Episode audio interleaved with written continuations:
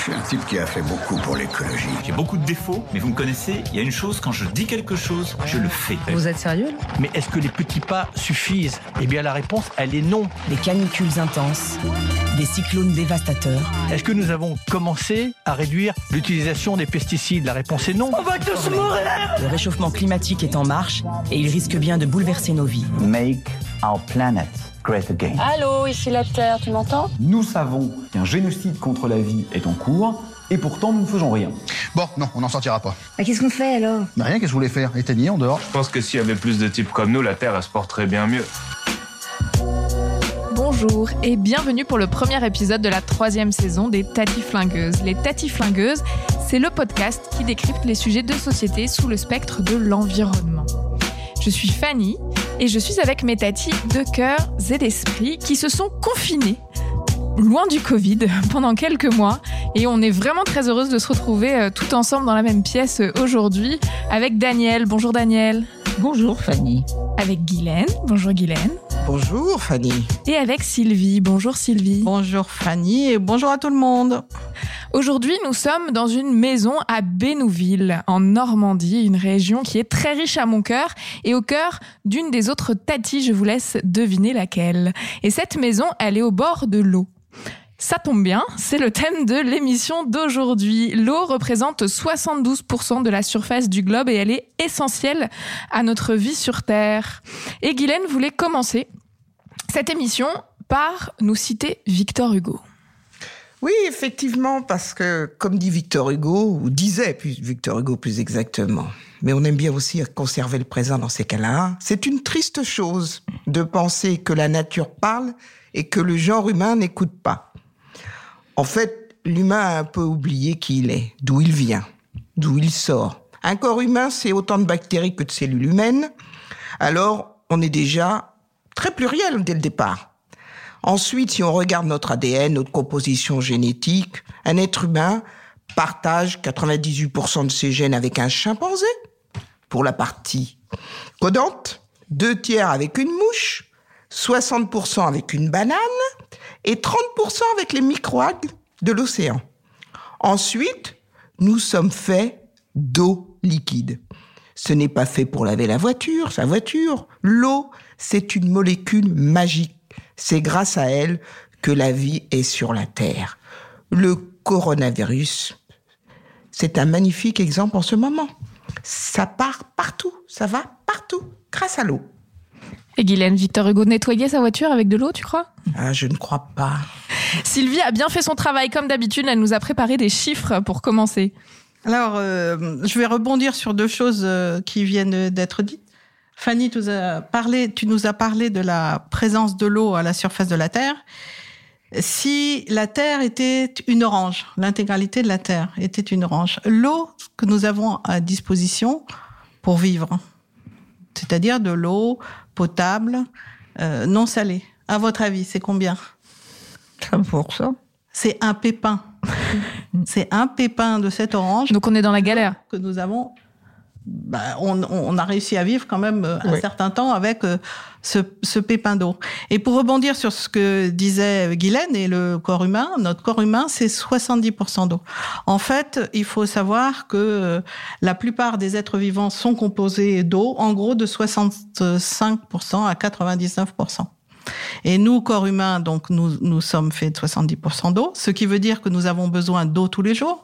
En gros, environ 2 litres d'eau. Ça ne veut pas dire qu'il faut boire 2 litres d'eau, puisque par exemple, quand vous mangez une tomate, vous mangez 99% d'eau. Donc, votre alimentation, votre eau, etc., ça doit être euh, les 2 litres euh, qui sont nécessaires. Et si, à l'inverse, un jour, vous décidez de ne plus boire, eh bien, vous êtes mort en trois jours. Alors que si vous décidez de ne plus manger, ce sera plusieurs semaines.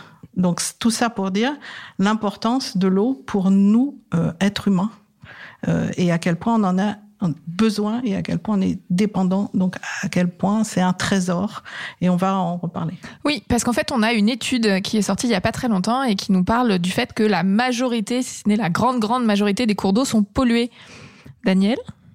Oui, euh, alors moi je, je parlerai peut-être euh, euh, de la stratégie que nous devons avoir en matière de protection d'eau. Alors bien sûr c'est important sur le plan français, c'est important sur le plan européen, mais je crois que c'est important sur le plan mondial parce que je regardais euh, un chiffre, il y a 2,1 milliards d'humains qui n'ont pas accès à l'eau potable sur 7,7 milliards d'humains. Donc ça veut dire que ces, ces gens-là ben, vont être malades, vont avoir une vie difficile et ces gens-là euh, chercheront à quitter leur pays et viendront partout dans les pays pour trouver de l'eau pour pouvoir vivre. L'eau, c'est quelque chose qui nous permet de survivre. Et alors, vous avez des pays qui ont bien sûr euh, des solutions technologiques fortes. Par exemple, la Chine, 48% de sa population qui vit dans le nord mais elle a 15% de ses ressources euh, à eau dans le sud. Donc euh, maintenant, l'eau va devenir un sujet euh, de guerre. On en avait beaucoup parlé des guerres pour l'eau. Mais là, maintenant, nous sommes arrivés à un point où l'eau et le climat sont tellement intimement liés. Il y a des sécheresses hydriques un peu partout. vous avez en même temps des, des pays qui font des barrages, par exemple la Turquie avec son grand projet Renaissance. Et nous avons partout euh, potentiellement des conflits pour l'eau qui pourraient être plus graves que nous le croyons. Juste pour donner une idée, c'est 10 euh, pays qui se partagent 60% de la ressource en eau. D'où effectivement ces conflits géopolitiques euh, d'aujourd'hui et demain et, et, la question du stress hydrique, mais je pense qu'on doit y revenir tout à l'heure. Mylène oui, d'ailleurs, je voulais vous dire, on, dans un mois, le 22 mars, c'est la journée mondiale de l'eau. Et à cette occasion, euh, sera réaffirmé que l'accès universel à l'eau, à son assainissement, le grand défi de l'humanité, ce qui vient d'être d'ailleurs dit, le confirme. En effet, avec l'air, il n'existe pas d'élément naturel plus nécessaire, Sylvie l'a rappelé, à toute vie. La preuve, donc effectivement, on peut pas vivre sans eau, euh, et euh, il n'y a pas, surtout, il n'y a pas d'économie pas de développement, pas de société, pas d'être humain, pas d'écosystème sans eau. C'est d'abord une question écologique. L'eau douce, tu l'as dit Sylvie, utilisable représente moins de 1% du volume total d'eau terrestre. Or, celle-ci est menacée par le réchauffement climatique et qui risque d'accentuer les pénuries d'eau. Et les guerres, comme on parle, les guerres de l'eau sont pas inexistantes, elles sont là. Et tout ça, c'est pas un avenir proche, très proche, c'est actuellement. Le cycle de l'eau est déjà perturbé. Des phases de grande sécheresse, d'intenses précipitations s'enchaînent, on l'a encore vu dans la région d'ailleurs, et se superposent, et puis les conséquences peuvent être dévastatrices. C'est aussi une question sociale, le droit à l'eau, un assainissement de qualité a été reconnu par euh, le 28 juillet 2010, comme on dit, par un droit fondamental essentiel au plein exercice du droit à la vie de tous et de toutes. C'est les droits de l'homme, comme on dit. Donc ça a été confirmé, reconnu par l'ONU. Donc l'eau, en fait, c'est je vais te donner la parole, Sylvie. Super important, on vient de le voir. C'est lié aux enjeux climatiques dont on parle beaucoup. On a plus tendance à parler climat que les autres sujets environnementaux. Or, là, on a bien vu qu'ils étaient complètement euh, liés et intrinsèques. Et en fait, on va être très très très très en galère, nous, la population humaine, euh, si jamais on commence à ne plus avoir d'eau potable. Sylvie Oui, je voulais revenir sur deux définitions parce que on, on emploie des mots quelquefois euh, euh un peu de notre euh, jargon. De notre jargon. jargon. deux choses. Le stress hydrique, c'est quoi le stress hydrique? C'est à partir du moment où la demande en eau est insuffisante pour rendre les besoins. Et on dit qu'un pays est en stress, stress hydrique quand il a moins de 1700 euh, mètres cubes euh, par an, et par habitant. Euh, qu'on est en pénurie quand c'est 1000 et qu'il est en rareté quand c'est moins de 1000. Et juste pour vous donner une idée des pays qui sont euh, les plus à risque de stress hydrique aujourd'hui, c'est le Proche-Orient, avec le Qatar, Israël et le Liban. C'est le Mexique, c'est l'Inde, c'est le Chili et, ça a été dit tout à l'heure, euh, une, une, partie de la Chine. Deuxième euh, mot euh, qui a été utilisé, c'est le cycle de l'eau. Qu'est-ce que c'est que le cycle de l'eau? C'est, euh, bah, ça, ça va expliquer en quoi tout est lié.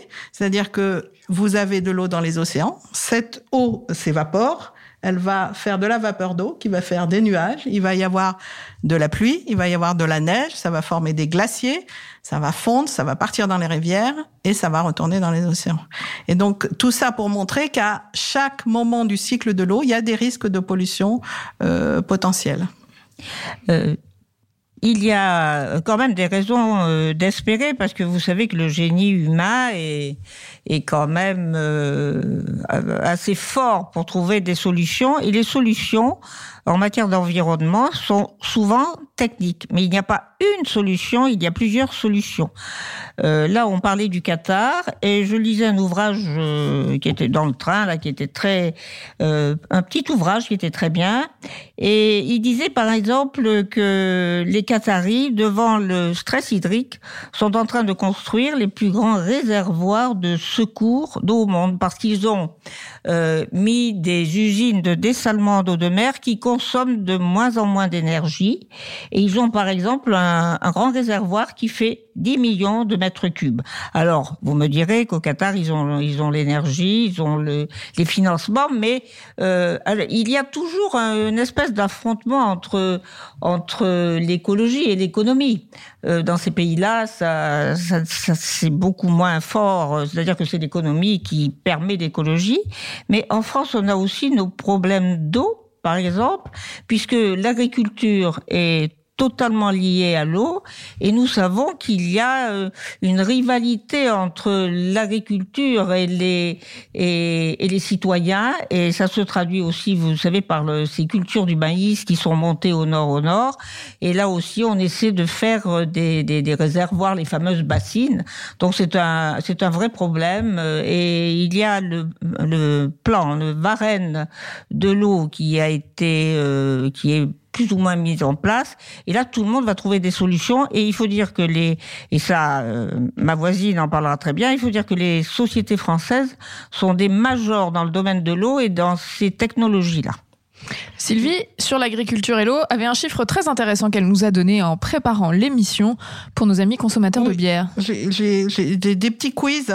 Euh, si, euh, par exemple, vous mangez un kilo de bœuf, euh, combien d'eau aura été mise en œuvre? Ouh 16 000 litres.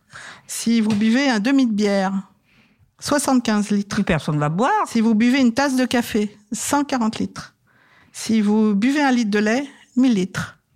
Donc vous voyez que derrière des choses qui paraissent pas énormes Ah. quand on le boit ou quand on le mange en quantité d'eau, la quantité mise en œuvre derrière est énorme. Et très souvent, effectivement, euh, via l'agriculture, très principalement.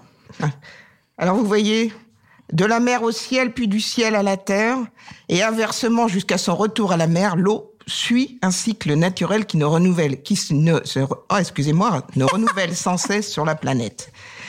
Et comme disait Sylvie, il y a deux cycles. Il existe donc un, là je parlais du grand cycle, et il existe un deuxième cycle, le cycle domestique de l'eau. Et on voit toute l'importance, vient de citer Sylvie, et c'est un petit cycle essentiel durant lequel l'eau parcourt un voyage intérieur qui se déploie en parallèle du cycle naturel et qui permet d'utiliser l'eau pour la consommation humaine, avec les exemples, les interactions entre les besoins humains et le respect global de l'environnement. Euh, mais si la réponse à ces besoins est essentielle et largement assurée, comme on peut, et on va en débattre, euh, il y a de grandes inégalités sociales. Comme on parle beaucoup, et territoriales, et on parle beaucoup de la précarité énergétique, peut-être pas assez de la précarité euh, dans le domaine de l'eau, puisque l'accès à l'eau, je le rappelle, a été reconnu, euh, et l'eau potable est un droit humain, mais on sait très bien que la majorité, que beaucoup de personnes à travers le monde n'ont pas assez à cette eau. Et aussi la question de l'assainissement, on va y revenir. Et donc, il y a toutes les limites de la qualité de l'eau. Sans, et aussi, si on aborde la question, euh, on a parlé de l'agriculture, il faudra y revenir sur les pollutions par les pesticides, les phytosanitaires et tout ça. Guylaine est poète. Guylaine est extrêmement poète. La question est, est-ce que tu n'as bu que de l'eau?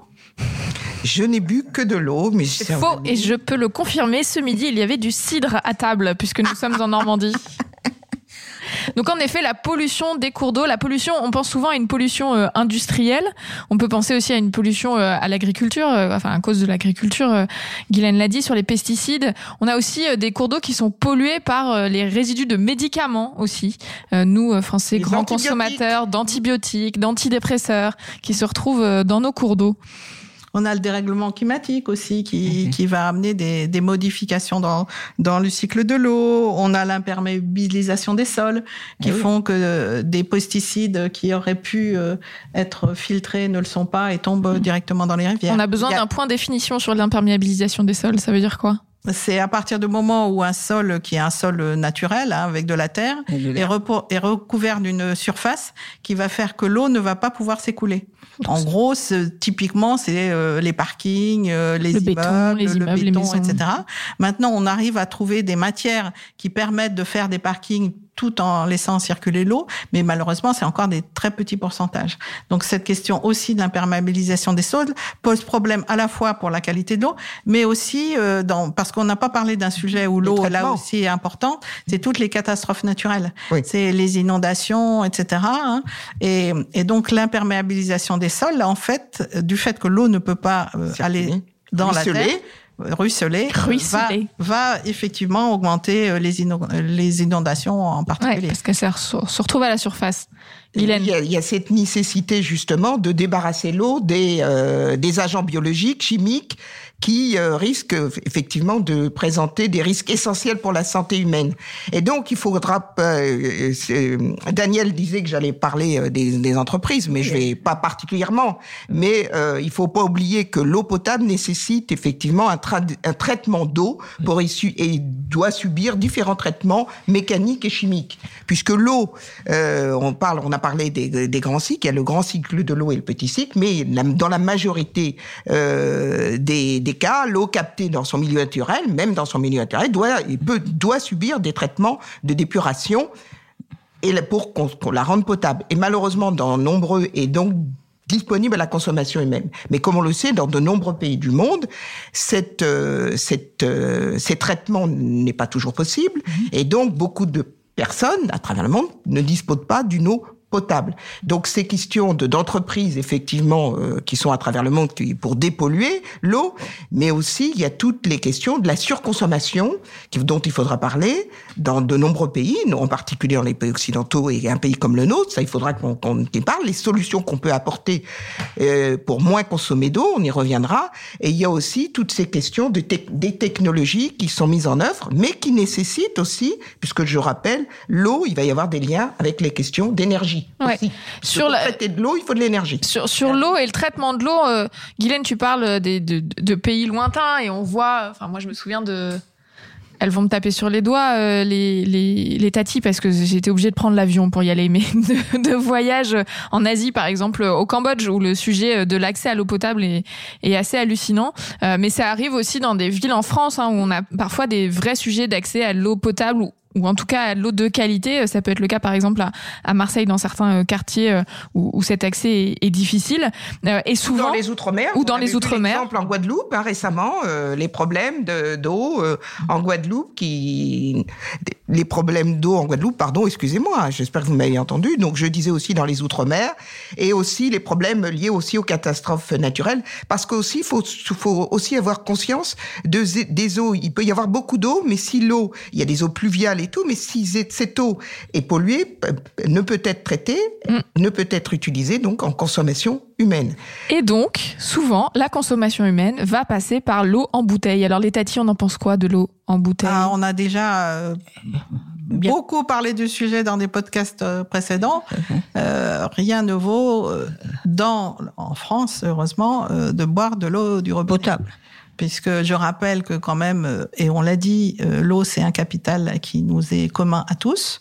Donc si vous mettez de l'eau en bouteille, vous prélevez un capital qui nous est commun à tous que vous ne payez pas, alors qu'il nous appartient à tous. Petit 1. Petit 2, vous le mettez dans des bouteilles en plastique. Petit 3, éventuellement vous l'envoyez euh, loin euh, en dehors de la planète. Euh, En dehors de la planète, carrément On va envoyer Non, des bouteilles pas potable Pas encore. En dehors du lieu de production, en, en, dehors du, du lieu de, de, de, production.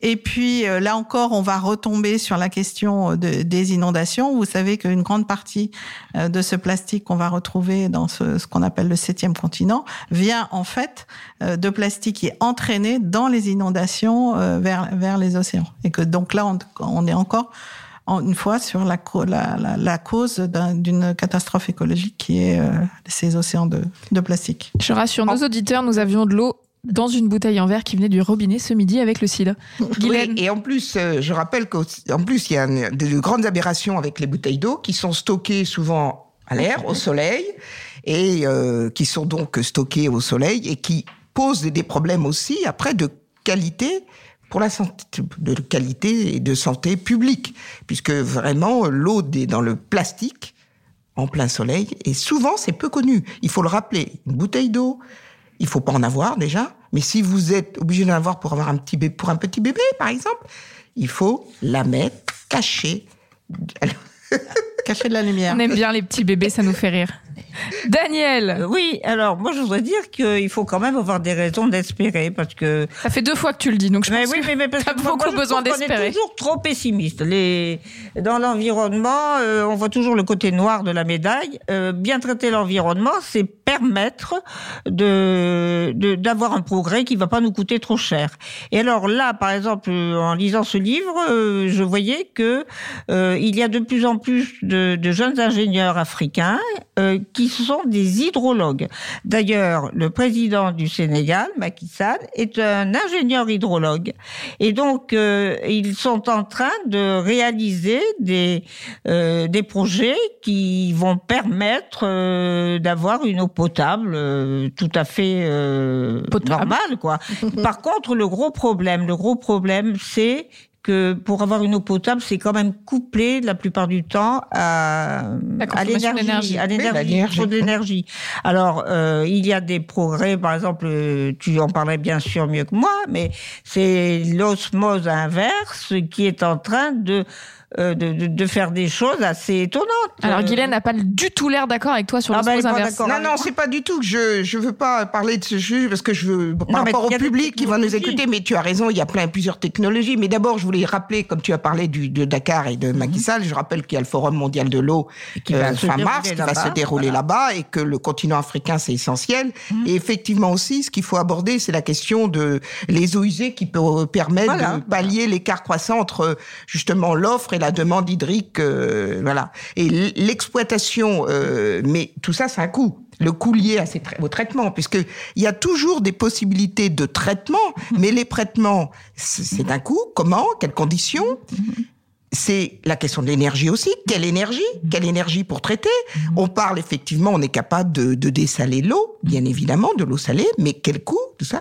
Donc l'important, je rappelle que la quantité d'eau sur la Terre ne, ne, ne, bouge pas quasiment, hein, puisque c'est le cycle. On a, on a parlé du cycle, mais il faut aussi savoir dans quelles conditions l'activité humaine, enfin toutes les activités humaines qui requièrent de l'eau, en particulier l'industrie, l'agriculture, les usages domestiques, comment et dans quelles conditions, avec en plus une croissance démographique, faut pas l'oublier, et donc l'amélioration qui est espérée dans tous les pays.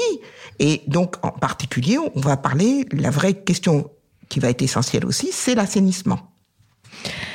Alors les tatis, maintenant que vous nous avez fait le constat de l'eau, qu'est-ce qu'on fait? Qu'est-ce qu'on peut faire hein? C'est aussi ça les tatis flingueuses, donner des conseils, des idées pour nous, citoyens, citoyennes. Alors Sylvie, qu'est-ce qu'on peut faire pour l'eau? Alors deux choses. Euh, c'est toujours bien de commencer par chez soi. Donc euh, la première chose, c'est de savoir là où vous vivez, euh, quel est l'état des rivières, qu'est-ce qu'il y a comme poisson.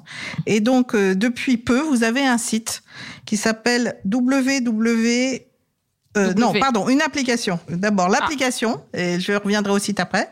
L'application qui s'appelle Qualité Rivière. Donc c'est une application que vous pouvez mettre sur votre téléphone, vos ordinateurs, etc. Et là, vous allez avoir la euh, qualité de l'eau qui est euh, auprès de chez vous et la présence euh, et les, euh, les espèces de poissons, la qualité des eaux de baignade. Et vous avez un deuxième euh, site qui s'appelle Eau France. Et là, vous allez eaufrance.fr hein, en un seul mot. Et là, vous allez trouver toutes les informations pratiques, publiques sur la, la qualité de l'eau et sur ce que euh, effectivement euh, euh, vous pouvez faire. Ensuite, eh bien, on, fait confiance à votre intelligence. Hein, c'est dans la vie de tous les jours. C'est comment j'utilise moins de l'eau. Et très souvent, j'ai beaucoup d'amis de de mon âge, je plus- ou moins, qui me disent que c'est par leurs enfants qui quand par exemple ils se lavent les dents en laissant couler d'eau. Hein, alors c'est un tout petit geste, c'est rien du tout, mais pédagogiquement, c'est l'enfant qui arrive et puis qui va qui va couper l'eau. Euh, donc euh, voilà, boire de l'eau, euh, boire de l'eau euh, du robinet. Du robinet quand elle est euh, propre. Enfin, il y a plein, plein, plein de choses à faire. Là encore, euh, vous avez les agences de l'eau. On n'a pas pu parler du tout des agences de l'eau. En France Bah oui.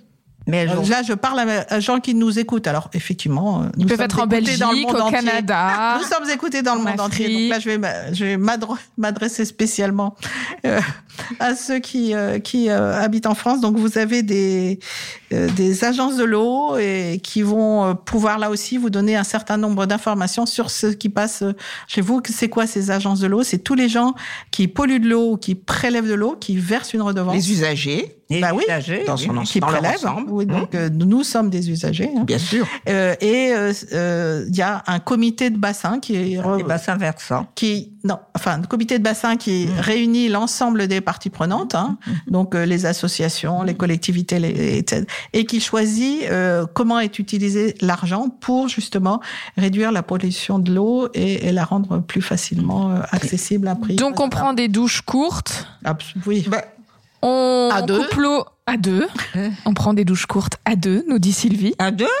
Ah ben, Quand on est tout seul, comment on fait Eh ben, tu te débrouilles, Daniel. Je vais pas faire venir mon voisin pour prendre une douche avec moi. On fait pipi dans la Oh douche. bah non, c'est dégueulasse. Non. Mais non, dans la douche, pas dans le bain. Oh, non, mais il y dans a la des douche. comportements éco-citoyens quand même. Alors Non. effectivement, parce que il faut, comme dit Daniel, est un, un petit peu euh, optimiste. Et en France, hein, je reviens là sur la France, Sylvie, tu as raison. Mmh. Euh, Il y a une baisse quand même depuis dix ans de, de consommation d'eau. Pourquoi Il y a eu un- quelques petits comportements euh, Ah, ils ont des citoyens comportements plus verts. qui fonctionnent pour la préservation de la ressource en eau et maintenir le niveau des nappes phréatiques. Et lutter contre le gaspillage, alors récupération des eaux de l'eau de pluie, important Pour le jardin? Pour le jardin, Oui, laver, sa voiture avec l'eau non Fait- potable, parce qu'on lave la voiture pas avec l'eau on lave pas sa il voiture. était- Il était interdit d'avoir deux circuits d'eau. euh, maintenant, c'est possible. Donc, vous pouvez effectivement récupérer euh, l'eau, par exemple, De la euh, gouttière. de la gouttière, et utiliser euh, pour le jardinage, Les pour la toilettes. toilette, etc. Donc Alors, on, on parlait de prendre une douche plutôt que le bain, utilisation du stop douche, régulateur du débit au robinet thermostatique. Non mais des méthodes, il y en a. Autant d'éco-gestes qui permettent d'économiser l'eau. Voilà, J'ai je te Alors, je ne sais pas si vous avez entendu, mais J'avais encore aussi sur les appareils. Surtout que je vais te dire quelque chose que tu connais par cœur. C'est la, ce qu'on appelle le réutiliser, hein, euh, c'est-à-dire euh, comment Mais là, on je parlais du citoyen. Arroser. ah, mais bien sûr, non, arroser son jardin avec. euh, on pourra arroser son jardin avec les eaux usées. Il y a à l'heure actuelle euh, beaucoup de projets là-dessus, et je pense qu'on économisera. Euh, pas mal d'eau et c'est déjà utilisé dans des villes, euh, des villes pays comme Singapour ou autres. Mais moi, je voulais souligner Même en quelque Espagne, il y a chose. une différence. Partout, oui, en Espagne, 20%. Mais je voulais souligner quelque chose parce qu'elle a parlé du Cambodge.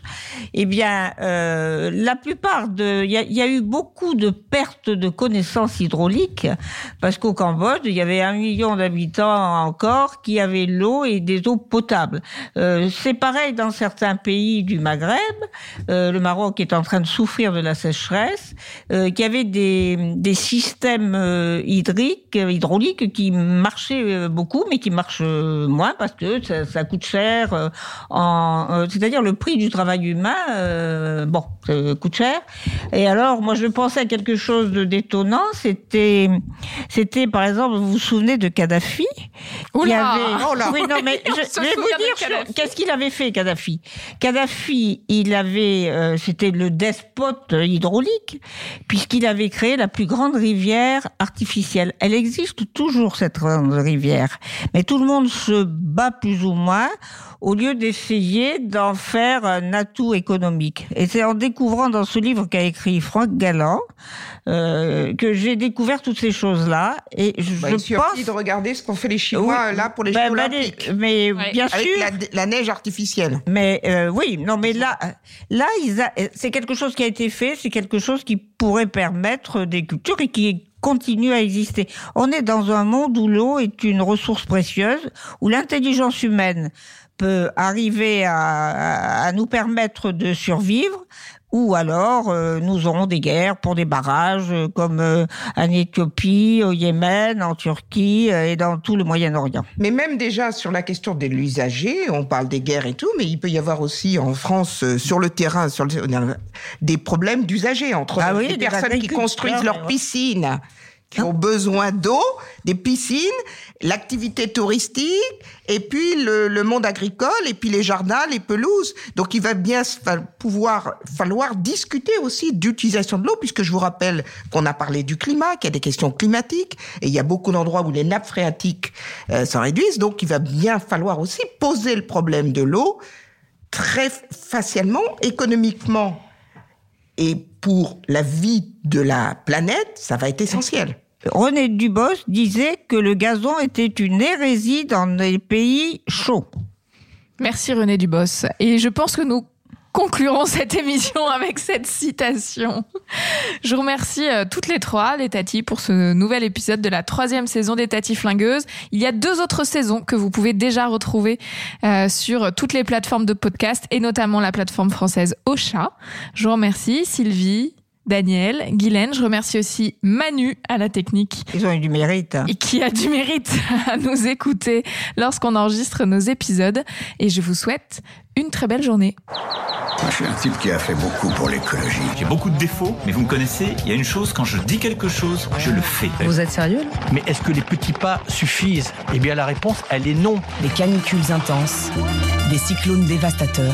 Est-ce que nous avons commencé à réduire l'utilisation des pesticides? La réponse est non. va tous mourir Le réchauffement climatique est en marche et il risque bien de bouleverser nos vies. Make our planet great again. Allô, ici la Terre, tu m'entends? Nous savons qu'un génocide contre la vie est en cours, et pourtant nous ne faisons rien.